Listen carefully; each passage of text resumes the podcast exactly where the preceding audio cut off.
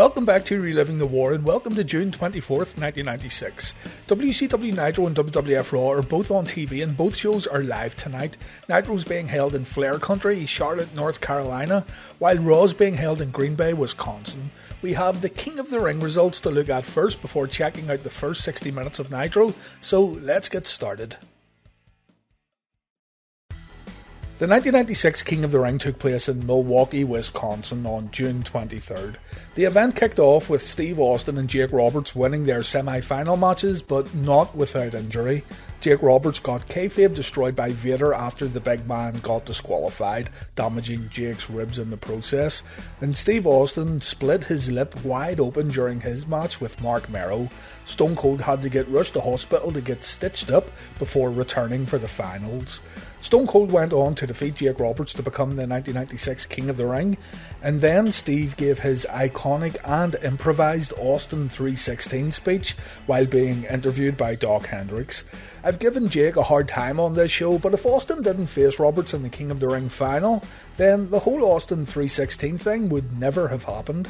But yeah, this is what everyone remembers from the pay per view. The Stone Cold era had just begun, but it would still take a little while for the WWF to go all the way with Steve Austin. Stone Cold also told Jake to go and buy a cheap bottle of Thunderbird so Roberts could get some of that old courage he had in his prime. And Stone Cold also served notice to the whole WWF roster. Austin promised to run through every superstar the WWF had. The Smoking Gunns defeated the Godwinns to retain the tag team titles. The Ultimate Warrior defeated Jerry Lawler in a match that lasted only four minutes. This would be the Warrior's final WWF pay per view match ever, by the way. Mankind defeated The Undertaker when Paul Bearer accidentally hit the dead man with the urn.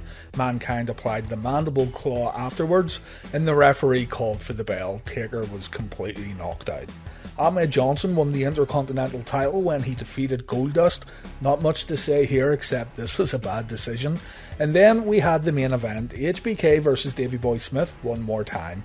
Gorilla Monsoon decided that Mr. Perfect would instead be a ringside enforcer during the bout and not the actual referee. Shawn hits the super kick near the end of the match, and both Perfect and Earl Hebner count the pinfall. Owen Hart, who had done a great job providing commentary for this show, by the way, Owen pulled Mr. Perfect out of the ring during the count, but it didn't matter. Hebner counts to three, and Shawn Michaels is still the WWF champion. Bulldog and Owen attack Shawn after the match. Ahmed Johnson and Vader get involved. And then the Ultimate Warrior comes down to help Michaels and Ahmed. This was done to set up the next pay per view main event, but we'll talk about that a little later. All in all, King of the Ring 1996 was yet another mediocre WWF pay per view that had small moments of greatness. Steve Austin fans, though, simply need to watch it. Larry Zbyszko and Tony Schiavone let us know that Eric Bischoff is still recovering from Nash and Hall's attack at the Great American Bash. We get a promo with Sting, Lex Luger, and Randy Savage. All three men are wearing Sting war paint, and all three men are ready for Bash at the Beach. Randy wants to get a little payback on Steve Mongo McMichael for last week, so he bails. And while Sting and Luger begin discussing the mystery third man, the Steiners and Harlem Heat show up. It's announced that Sting and Luger will defend the tag team titles later tonight against both teams in a triangle tag match. Steve Regal and Dave Taylor fell victim to the public enemy, but the match was actually decent. Regal in particular makes this one worth watching. Kevin Sullivan and Kip Abee got counted out when Sullivan brought his opponent to the concession stands for a good old fashioned beating. After the match, an interview with Jimmy Hart confirms that the Giant and the Taskmaster will face Chris Benoit and Arn Anderson at Bash at the Beach. Disco Inferno then interrupted a match between Bobby Walker and Dean Malenko. The distraction led to Malenko picking up the win, and it's then announced that Disco Inferno will face Dean Malenko at Bash at the Beach for the Cruiserweight title. Disco says that he came out tonight because he sold 1 million CDs, but Dean Malenko doesn't care. The Iceman says he'll only need one hold to put Disco away at the pay per view. Eddie Guerrero versus the Barbarian was next, and Eddie won after he reversed a top rope superplex. A decent match, but nothing special either, I'm afraid. After the match, Eddie said that he wants a shot at the US title, and Eddie was also asked about his feelings towards the outsiders. Eddie says it's a lack of respect for WCW, and Eddie wishes he could be in the Bash at the Beach main event. The Rock and Roll Express took on Arn Anderson and Chris Benoit next, and honestly, Ricky and Robert weren't all that hot this week. Mongo's magical briefcase came into play and Benoit pinned Gibson to win the match. Joe Gomez runs down afterwards to attack the Horseman, but the magical briefcase does its job once again. Randy Savage and Kevin Greene then clear out the ring. The Horseman cut a backstage promo afterwards where Mongo shows off his Super Bowl ring, and Nitro's first hour comes to an end. I probably would have turned over to Raw if I'm honest, just to see the fallout from the King of the Ring. All we know is that there's a great tag team main event scheduled on Nitro, but that isn't until the very end of the show. So yeah, I would have switched over to Raw and checked out how Raw began here. So the unopposed point goes to the WWF. Raw starts off with the first match competitors already in the ring, so let's get started. It's Hunter Hearst Helmsley versus new IC champion Ahmed Johnson on Raw, while WCW Nitro presents Alex Wright versus Diamond Dallas Page. Last night was supposed to be Triple H's night, but his King of the Ring tournament victory was given to Steve Austin due to the curtain call incident, and so Helmsley finds himself in a match with Ahmed Johnson, a match that you just know Hunter isn't going to win. Ahmed overpowers Helmsley to start things off, and do you ever wonder why Ahmed Johnson wears knee pads on his thighs? What are these fucking thigh pads? Does Ahmed's thighs need extra protection or something? Vince McMahon runs down tonight's card card, our main event features King of the Ring winner Steve Austin taking on The Undertaker. Sunny is going to provide commentary for a Body Donna's tag team match, and we're also going to see Camp Cornette in a six man tag. Ahmed applies a headlock that he just doesn't want to let go of. Hunter is able to bring Ahmed to the ropes for a break, but Ahmed answers with a hard clothesline. Hunter moves out of the way and Ahmed goes over the top rope. A baseball slide from Triple H follows, and Johnson gets rammed into the steel steps. Hunter takes control inside the ropes. We see why Helmsley should stay away from top rope moves when he does this. It's a jumping forearm to the back. Goldust and Marlena then appear via split screen, and Goldust says instead of trying to save save Ahmed's life, he's going to end it to reclaim the Intercontinental title. It's then announced that Goldust will face The Undertaker at the next In Your House show, and Goldust isn't worried about the dead man, seeing as the bizarre one already beat The Undertaker in a casket match. We come back from commercial break and Helmsley is taking care of Ahmed in the corner, literally slapping him around. Ahmed fires back, but he's too tired to capitalise. Triple H goes to the top rope, but Ahmed catches his opponent. If this was Scotty Steiner, this is where we'd see a sweet overhead belly to belly suplex, but Ahmed delivers an inverted atomic drop that somehow sends Triple H flying to the other side of the ring.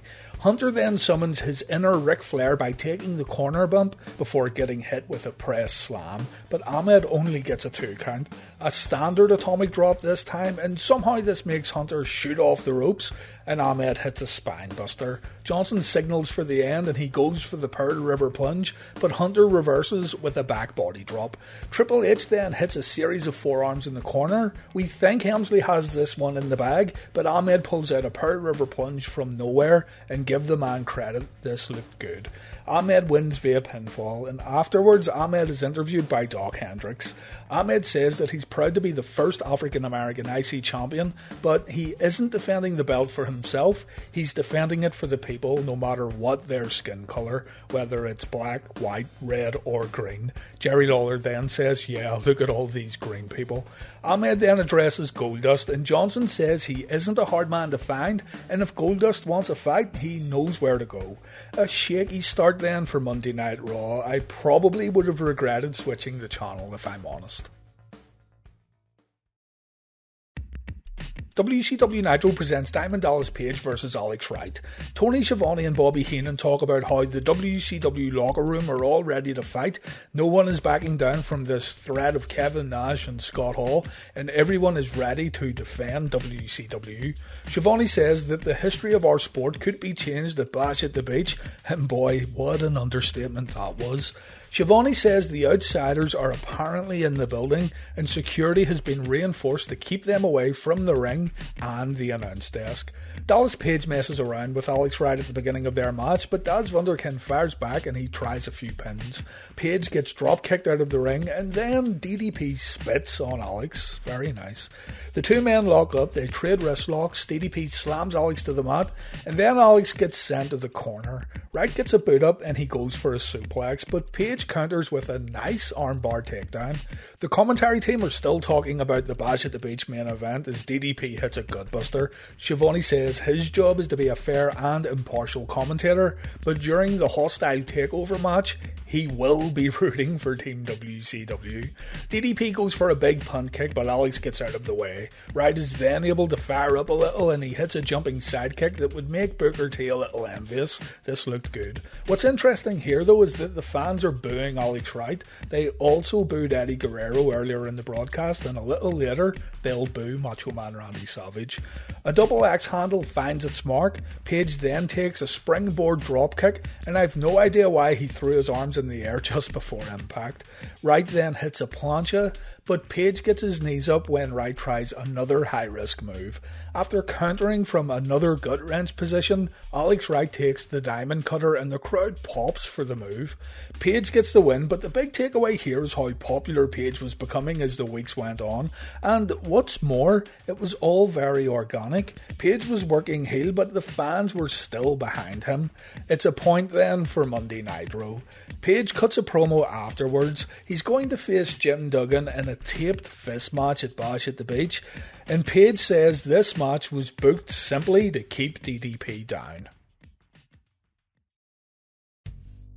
Next up on Nitro, we have a Kevin Greene promo, while the Body Donnas take on the Brooklyn Brawler and Jerry Fox on Raw. Right, let's have some fun. At the King of the Ring, the Body Donna's new manager was revealed to the world. Remember, Zip and Skip were trying to get us gullible fools to ride in to get the job, but guys, we were never in the running. We didn't have a chance.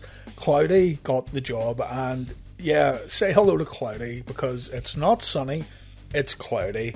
Cloudy previously worked as Jimmy Shoulders, and he would again work as Jimmy Shoulders very briefly in ECW after this whole fiasco. Shoulders was a personal friend of Chris Candido, and rather than bring him in as a main bodyguard or an enforcer, Cloudy was a man in drag. And remember, Cloudy and the Body Donnas were supposed to be baby faces after the WWF had done quite an impressive job of making fans boo people like Goldust. But anyway, that's not what we're having fun with this week. Oh no. The WWF showed some of the letters, photos, and videos that you creatures sent in during your quest to become the manager of the Body Donnas. Let's have a look at a few. Okay, so here's two young ladies who applied to be the manager of the Body Donnas. Now, the text is a little blurry here and we can't see the whole letter, but let's just read what we can. My twin sister and I really do not appreciate the way Sunny treated you guys. Who does she thinks she is taking the credit and hogging all the glory? When she did not do anything. This is fucking written worse than one of my scripts. What's the sense in having a manager that is not going to be faithful and respect you as a team? Okay, that's fair enough. We think that the Body Donnas are the most underrated tag team in the WWF. Again, that's another fair point. My twin sister and I are no strangers to abuse and lack of respect. Okay, shit, that turned pretty dark pretty quickly. So, our question to you, Skip and Zip, why have one manager when you could have two for the price of one? Yeah, okay, sweet bargain. Here's a little description to let you know what our personalities are like. I'm Valicia, the oldest of the two. I am like you, Zip, happy go lucky, hard working, smart, good looking, and I can spot trouble faster than a heartbeat. And then the letter cuts off, but seriously, I wish I could read more here. I can see the words bimbo flashing and our buns down here, and who knows what direction this fine letter went in. But yeah, good job, ladies. Next, we have Jason's letter. Jason even has a gimmick name Apollo the Personal Trainer. What a fucking guy. I'm writing in regards to your manager search contest. I am really pumped up about it. There isn't a day that goes by that I don't dream about one day breaking into the sport I have loved as a young child. This is a dream come true, an opportunity of a lifetime. I am the perfect candidate for this position since I am willing to change my entire lifestyle to enter the sport of wrestling. You know what? This guy has the right attitude, and just look at that face. That's a heel if you ever saw one right there. Apollo the Bastard. I was originally planning to attend a wrestling camp, then slowly work my way up through years of, um, I guess that's hard work, and now it seems I am given access to a new Road? Is that maybe? Maybe it's Road. I don't know. Dude, the search is over. Just hire Apollo. Hey, if Jason is out there somewhere, hopefully still alive, get in touch. You need to cut a promo on this show as soon as possible. Too much of this guy's letter is covered up, but he sounds like a bootlegger, so let's move on. I appreciate that Michelle gave herself the name Marvelous Michelle, but her letter is a little short, nothing special here. But from a short letter to this fucking novel right here from Jennifer, and yo, WWE, don't broadcast the addresses of impressionable girls on TV. Jeez, I had to blur this out myself. This one's a little hard to read, but Jennifer takes no shit. I am writing this letter in response to your manager search. When I saw the events that led up to this search, I was disgusted. To me, Tammy, Sunny showed very poor managerial conduct. Fuck me, this is like an HR meeting, isn't it? I then saw this as a perfect chance for myself to fulfill a lifelong dream and to show Tammy and all other managers exactly what being a manager is all about. I would also love the chance to help you show WCW what wrestling is all about. What? Jennifer versus Apollo in a ladder match. Winner gets the contract of a lifetime. And then we have Jeanette, who thought she could win by printing her letter on fancy paper and also showing a little skin. To be fair, this probably would have worked in late 1997 we see some videos too, and you got to give people credit for trying this stuff, but it was all for nothing. The WWF already knew they were to bring in Big Jimmy Shoulders and dress him up as a woman. Anyway, the Bodydonnas versus the Brawler and Jerry Fox, and it's very hard to find motivation to watch this one. And because the Bodydonnas are supposed to be babyfaces now, they have to work a match against two job guys from underneath. It just shows the absolute state of the tag team division at the time. Just look at Jerry Fox here on offense with those badass facial expressions. Ooh, bad man. The Bodydonnas end up scoring the win. The match was awful, but the manager search stuff was actually a good laugh. Cloudy chases Sunny around after the bout, and yeah, let's move on. A video airs that says our world is about to change, and you know what? I'm not even mad about it. I'm completely no selling it this week because at least we have a date, sort of. And I'm super excited for July. So excited that July is now officially Glacier Month on Reliving the War. The big debut is now in sight, and I can't wait to find out more next month. Glacier Month on Reliving the War, where we definitely won't get let down and where Glacier finally finally, finally makes his glorious debut. I can't wait. Kevin Greene of the Carolina Panthers has an interview with Mean Gene, and we see footage of that dirty turncoat Steve McMichael at the Great American Bash. Kevin Greene says he has to go and play football, but every time he's on the field, he's going to remember Steve McMichael's quote, slimy backstabbing face, baby. We, when the football season is over, Greene says he's going on a Mongo hunt and he's coming back to WCW to take care of business. And you know what? He actually did. Greene versus Mongo happens at next year's Great American Bash. Say what you want about Greene, but the guy could definitely cut a promo. He was actually better than a lot of WCW main eventers. Lex Luger. Still, the Raw manager search gave me a good chuckle, so I'm giving this point to Raw. It's announced on Raw that Shawn Michaels will face Marty Jannetty next week, and look at this picture. This just sums up the careers of Michaels and Jannetty so perfectly. HBK, smirk on his face, gold in hand, sweet gear, a champion that looks good. Marty Jannetty sniffed glue recently, doesn't know where he is, shit hair, wants peace man, still wearing the Rockers gear. Savio Vega, Aldo Montoya, and Barry Horowitz versus Owen Hart, the British Bulldog, and Vader. Oh gee, I wonder who will win. Jim Cornette is providing commentary, and Jim says there's going to be an international incident at In Your House. Camp Cornette is going to take on Ahmed Johnson, the Ultimate Warrior, and Shawn Michaels at the pay per view. Owen and Horowitz start things off, and Horowitz gets the upper hand.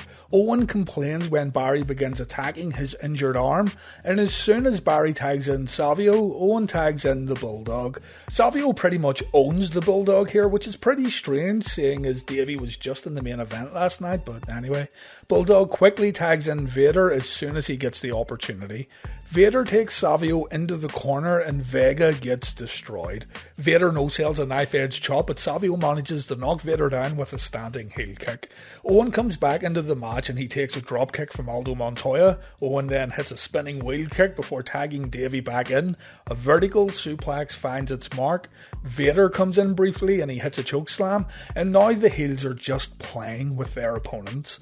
Davey can win the match after hitting the running power slam, but instead, Davey tags in Owen, and the match ends with Aldo Montoya submitting to the sharpshooter. Painfully predictable stuff. Neither the heels nor the baby faces stayed inside the ring long enough before tagging out, and really, this was absolute domination from Camp Cornette. VK Wall Street versus the Macho Man Randy Savage on Nitro. Savage is still wearing the Sting war paint, and Kevin Greene is going to stand in Savage's corner. Being in North Carolina and seeing as Savage was having this ongoing rivalry with Ric Flair, the audience here is not behind the Macho Man at all. The crowd chants, We want Flair, and they put up their four digits. It's actually a little hostile. Savage is taking care of Wall Street to start things off, and the commentary team are still talking about the hostile takeover match at Bash at the Beach. Bobby Heenan said that even Antonio Inoki got in touch to represent WCW during the six man tag, but the teams were already set Savage, Luger, and Sting versus Nash, Hall, and the mystery third man. Wall Street finds himself on the outside and he pushes Kevin Greene. Greene chases Wall Street around the ringside area, but he ends up distracting the referee. This allows Wall Street to dump Savage over the top rope. Greene comes to the aid of the Macho Man and the match gets back inside the ring. Wall Street is now in control. Savage tries to fight his way out of the corner, but it's no use. Wall Street drops the elbow, but then Savage begins mounting a small comeback. The commentators do not care about this match. It's all pay per view hype on the headsets as Savage hits a suplex inside the ropes. Wall Street replies with a suplex of his own. He goes upstairs, but Macho Man gets a foot up. Savage goes up for the elbow drop, but Wall Street moves out of the way before bumping into Greene on the outside. Kevin throws Wall Street into the ring post before tossing him back in the ring. Savage then hits the elbow drop and it's all over. I'll give a point to Nitro here, but I was also close to giving neither show a point. Nothing special in the semi main spots this week, but at least Wall Street versus Savage felt a little more complete. The Raw match felt very, very rushed. Main event time Sting and Luger defend the WCW titles against Harlem Heat and the Steiners, while King of the Ring winner Steve Austin does battle with The Undertaker. Austin has been pushed right into a main event spot after last night's big victory, and Austin finds himself in a match with The Undertaker. Brian Pillman shows up before the match. Pillman had showed up at the King of the Ring, and he cut a promo where he said it's no surprise that Jeffrey Dahmer tried to consume the whole state of Wisconsin, among other things. But what was quite interesting was this little meeting of the Hollywood Blondes on the entranceway. Anyway, back to Raw, and Pillman says he wants his money. He said he wants paid for signing his WWF contract, but Vince McMahon says that he needs to wrestle first. Steve Austin tries to get in a sneak attack and it works initially, but it also doesn't take long for The Undertaker to turn it around and the 1996 King of the Ring feels the wrath of the dead man.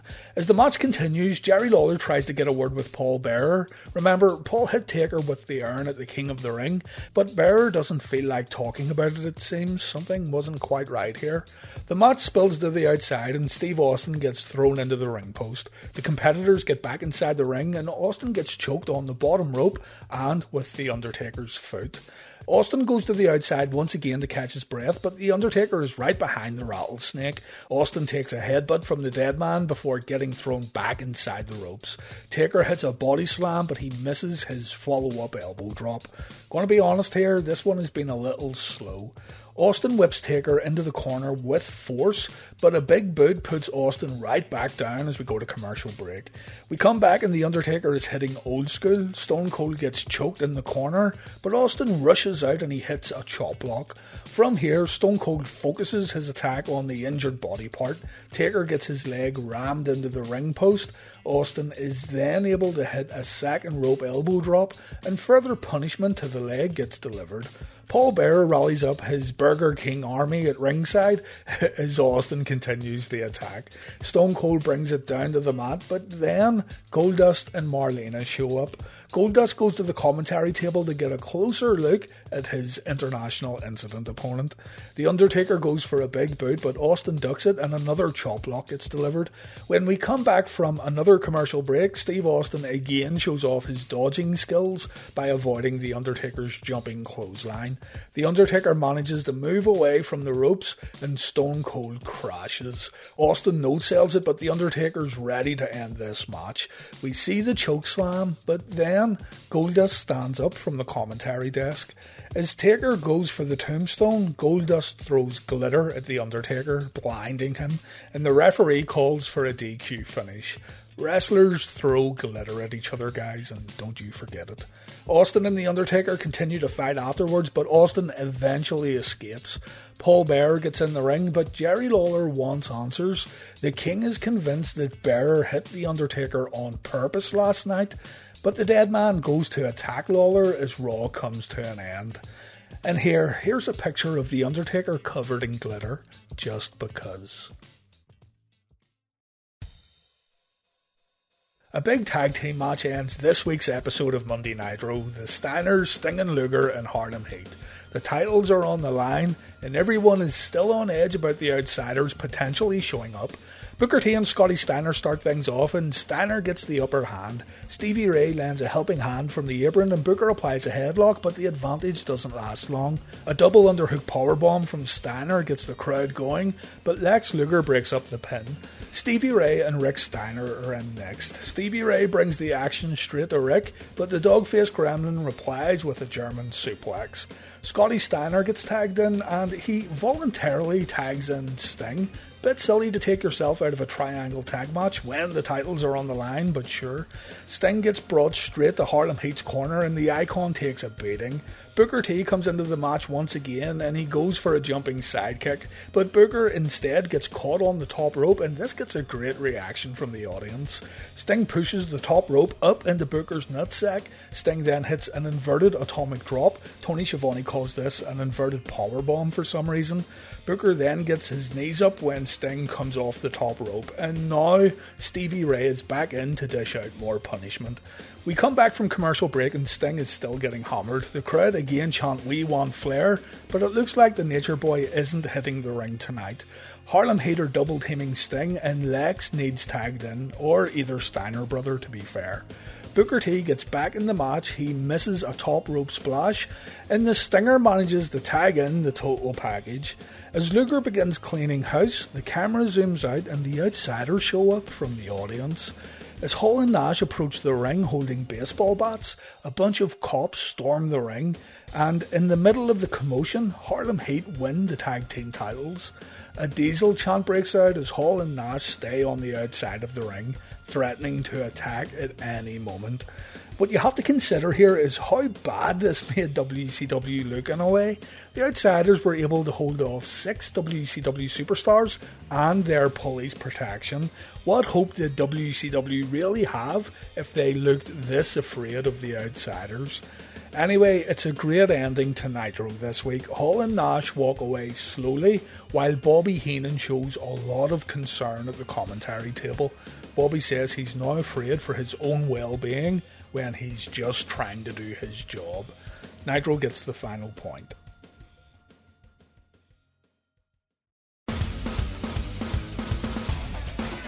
Another win for Nitro this week. Raw got the unopposed point, but that would have been a mistake anyway. The WWF also got a point for the manager search letters that you absolute nutcases sent into the show. This means Nitro is now leading with 19 points overall. Nitro also won in the television ratings a 3.3 over Raw's 2.7. A pay per view Fallout show would historically win in the television ratings, but not this week. People wanted to see the outsiders. WCW make their final preparations for Bash at the Beach next week on Nitro, while the WWF presents that Shawn Michaels versus Marty Jannetty match, among other things. I hope you join me again next week. Thank you for watching and take care.